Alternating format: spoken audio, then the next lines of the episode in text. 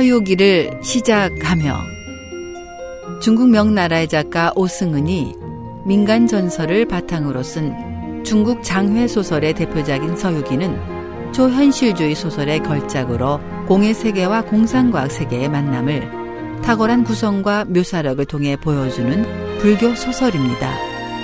작품 내용은 주인공 손오공과 현장 3장의 탄생, 당태종의 지옥 팔령 및 서천으로 경을 구하러 가는 여행으로 구성되어 있으며 손오공이 72가지 둔갑수를 부리며 구름을 타고 단번에 10만 8천 리를 비행하는 대활약에 힘입어 삼장법사 일행이 차례로 악의 상징인 수많은 요괴를 물리치고 경전을 가져온다는 기상천외한 줄거리입니다. 연기가 통해 화가산에서 원숭이가 태어나다. 오늘 그 대장전의 제1회를 시작하겠습니다.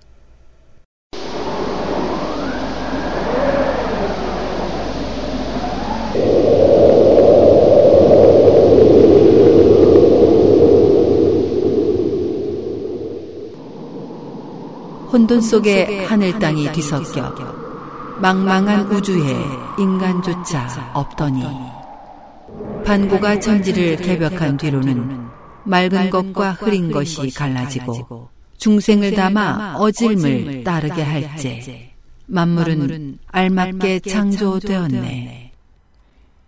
그 옛날 세계는 동승신주, 서우하주, 남선부주, 북구로주 등 네 개의 큰 대륙으로 나뉘어져 있었고 동승신주에 넓은 바다를 끼고 오래국이라는 나라가 있었습니다. 그 바다 한가운데 열대륙에 시조여 삼신산의 뿌리가 되는 화가산이 우뚝 솟아 있었지요. 그 산은 맑은 기운과 흐린 기운이 갈라질 때부터 솟아나기 시작해 완성된 신비로운 산이었습니다. 그 정상에는 높이가 3장 6척 5치, 둘레가 2장 4척이나 되는 바위 하나가 쫑긋이 서 있었지요. 하늘과 땅이 열리고 이 바위는 밤낮으로 천지의 정수와 1월의 정화에 젖어오면서 오랜 세월이 흐르는 동안 연기가 통해 신선의 태를 키우게 되었습니다. 그러던 어느 날 벼랑간 바위가 쩍 갈라지면서 공처럼 둥근 돌 하나 통통통 튀어나왔습니다. 돌이 나오자 더운 바람, 차가운 바람이 다투어 돌을 어루만지고 지나갔지요. 바람이 어루만져 줄 때마다 둥근 돌은 점점 모양이 변해 이내 한 마리의 도런숭이가 되었습니다. 이 도런숭이는 보고, 듣고, 맛보고, 냄새와 촉감을 느끼면서 두 팔과 다리가 완전해지자 기고 걷는 법을 손쉽게 배워내더니 사방을 향해 넙죽넙죽 절을 했습니다. 그런데 그의 두 눈에서 뿜어져 나온 금빛 광선의 빛살이 하늘까지 뻗어나가 마침내 하늘나라를 다스리는 옥황상제를 놀라게 했습니다. 그날 옥황상제는 금걸 운궁에 영소보전으로 나가 여러 대신들과 자리를 같이 하고 있던 중에 번개불처럼 번쩍거리는 금빛 광선을 보고는 곧 천리를 내다보는 눈을 가진 천리양과 기가 밝은 순풍이 두 장수를 시켜 남천문을 열고 진상을 알아보게 했습니다. 이윽고 남천문으로 나갔던 두 장수가 돌아왔습니다. 금빛 광산이 일고 있는 곳은 오래국에 있는 화가산입니다. 그 산꼭대기에 있는 오래된 신령한 바위에서 조금 전 알 하나가 튀어나와 돌 원숭이로 변했습니다. 그 돌원숭이가 사방으로 절을 해댈 때 두 눈에서 뿜어져 나온 금빛 광선이 우리 천계까지 비쳤던 겁니다. 하계의 만물은 모두가 천지의 정화를 타고 생성된 것이니 과히 걱정할 건 없노라. 산속에 그 원숭이는 걷고 뛸 수 있게 되자 풀과 꽃과 나무 열매를 따먹으며 산 짐승들과 어울려 다니면서 밤이면 벼락 밑에서 잠을 자고 낮이면 동굴 속을 쏘다니며 자유롭게 살았습니다. 그러던 어느 날 아침부터 찌는 듯이 무더운 날씨를 피해 원숭이 무리는 소나무 그늘 아래서 밀치고 비비고 떠밀고 짓누르고 잡아당기며 야단을 떨다가 더위를 식히러 산골짜기로 모욕을 하러 갔습니다. 도대체 이 물은 어디서 흘러나오는 걸까? 우리 이 물줄기 따라 올라가 볼까? 우와! 저 물 좀 봐! 정말 멋있다! 물이 여기서부터 시작됐나 봐. 우리 오늘 왕을 뽑을까? 누구든 저 물속에 들어가서 깊이가 얼마나 되는지 알아보고 나오는 원숭이를 왕으로 모시는 거야. 이 물속에 들어갔다 나오면 정말 왕이 되는 거야? 그럼 내가 할 거야. 정말 대단한 원숭입니다. 그 원숭이는 아마 이럴 거예요. 오늘 그 이름 떨침은 때가 되어 대운이 열림이요. 인연 있어 이곳에 오게 되니 하늘이 선궁에 들게 함이라. 도런숭이는 눈을 꼭 감고 몸을 동그랗게 웅크리고는 훌쩍 폭포 속으로 뛰어들었습니다.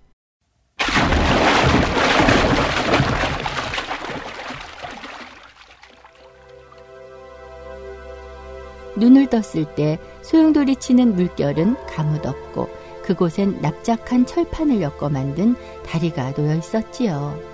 그리고 그 밑으로 흐르는 물이 맞은편 바위에 부딪혀 거꾸로 떨어져 내리면서 다리 어기를 가리고 있었습니다. 조심조심 다리 위로 올라가 보니 다리 너머 맞은편은 마치 사람이 사는 집처럼 훌륭했습니다. 그 모습은 이러했지요. 녹음 방초 우거지고 흰 구름 유유히 떠도는데 창문 없는 굴 속엔 정적이 깃들고 반드러운 걸상 위에 꽃무늬가 돋치었다. 종류동굴 군데군데 진주보석 주렁주렁 구석구석 희귀한 꽃 망울져 피어 있네. 벼락 밑 부뚜막엔 불댄 자국 역력하고 몇 그루 푸른 소리 둘러선 그 모습 완연히 아담스런 인가구나. 도런숭이는 기쁨에 겨워 껑충껑충 뛰다가 다시 몸을 동그랗게 말고는 물 밖으로 뛰어나왔습니다. 신세계야! 신세계! 내가 신세계를 발견했어. 저 속엔 물이 없고 궁궐 같은 집이 있어서 우리를 위해 하늘에서 마련해 놓은 집일 거야. 우리 함께 그곳으로 가자. 와! 가자, 가자! 와, 가자, 가자. 가자! 모두 나를 따라 들어와. 어서.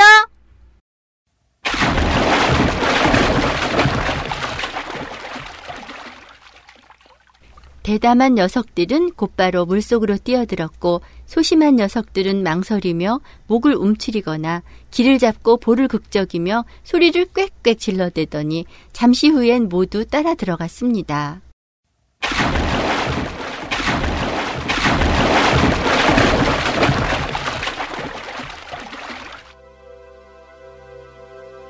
와, 멋진 집이다. 우와, 정말 멋진걸? 이 침대는 내 거야. 그럼 이건 내가 가질래. 아니야, 아니야, 아니야, 아니야. 내 거야. 내 거야, 내 거야. 여러분, 원숭이는 신의를 모르면 착함을 잃는다고 했어. 여러분은 누구든 이 속에 들어왔다 오면 그를 왕으로 모시겠다고 했어. 나는 이 속에 들어왔다 나갔을 뿐 아니라 이런 훌륭한 보금자리까지 마련해 주었어. 그런데도 왜 나를 왕으로 추대하지 않는 거요?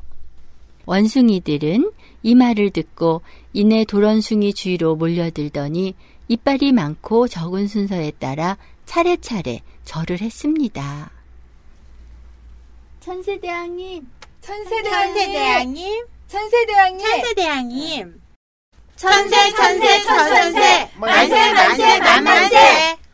이때부터 원숭이들은 도런숭이를 아름다운 원숭이 왕이라는 뜻의 미우 왕이라고 불렀습니다. 그것을 노래한 시가 있지요. 삼양이 서로 통해 중생이 태어나고 신선 바위에 1월의 전기 배어 있다가 도라리 변에 마침내 원숭이 되고 그 이름 빌려서 대업을 끝마쳤네. 미우왕은 먼저 원우, 미후 등 여러 원숭이 무리를 거느리고 군신의 순서와 안팎 간원들의 서열을 정했습니다. 왕은 낮이면 화가산에서 놀고 밤이면 수렴동에서 잠을 자면서 왕으로서의 향락을 누렸습니다. 이렇듯 평화로운 시절을 보낸 세월이 4, 500년이 지난 어느 날 연애를 베풀고 있던 미우왕은 근심 어린 얼굴이 되더니 눈물을 주르륵 흘렸습니다. 어, 아, 아니, 대왕께서 어인일로 눈물을 흘리십니까? 네, 비록 즐거운 시절을 누리고 있지만 앞날을 생각하니 걱정이 되는구나. 대왕께선 걱정이 과하십니다. 우리는 누구의 구속도 없이 자유롭게 먹고 놀면서 하나 없는 복을 누리는데 무엇 때문에 앞날을 걱정하십니까? 지금은 비록 인간도 맹수도 위협이 될 수 없지만 나이가 들고 혈기가 쇠약해지면 염라대왕 늙은이의 통제 속으로 들어가게 될 것 아니냐. 그러니 일단 몸이 죽어버리면 윤생하면서 어떤 미물로 태어나게 될지 아무도 모르지 않느냐.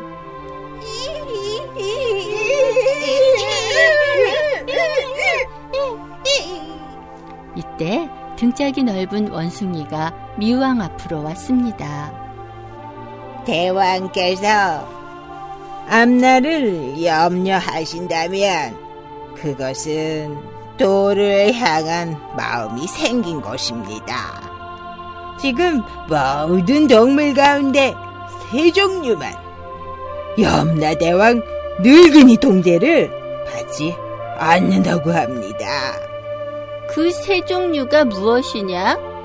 부처와 신선 그리고 신성이랍니다. 이들 셋은 윤회에서 벗어나 태어나지도 죽지도 않으면서 하늘 땅과 수명을 같이 한다고 합니다. 그들이 살고 있는 곳을 아느냐? 그들은 남선부주에 있는 오래된 동굴이나 신령은 산에서 산다고 합니다. 미우왕은 바로 원숭이들에게 뗏목을 만들게 하여 그들의 전송을 받으며 홀로 망망한 바다를 향해 힘껏 삿대를 저었습니다.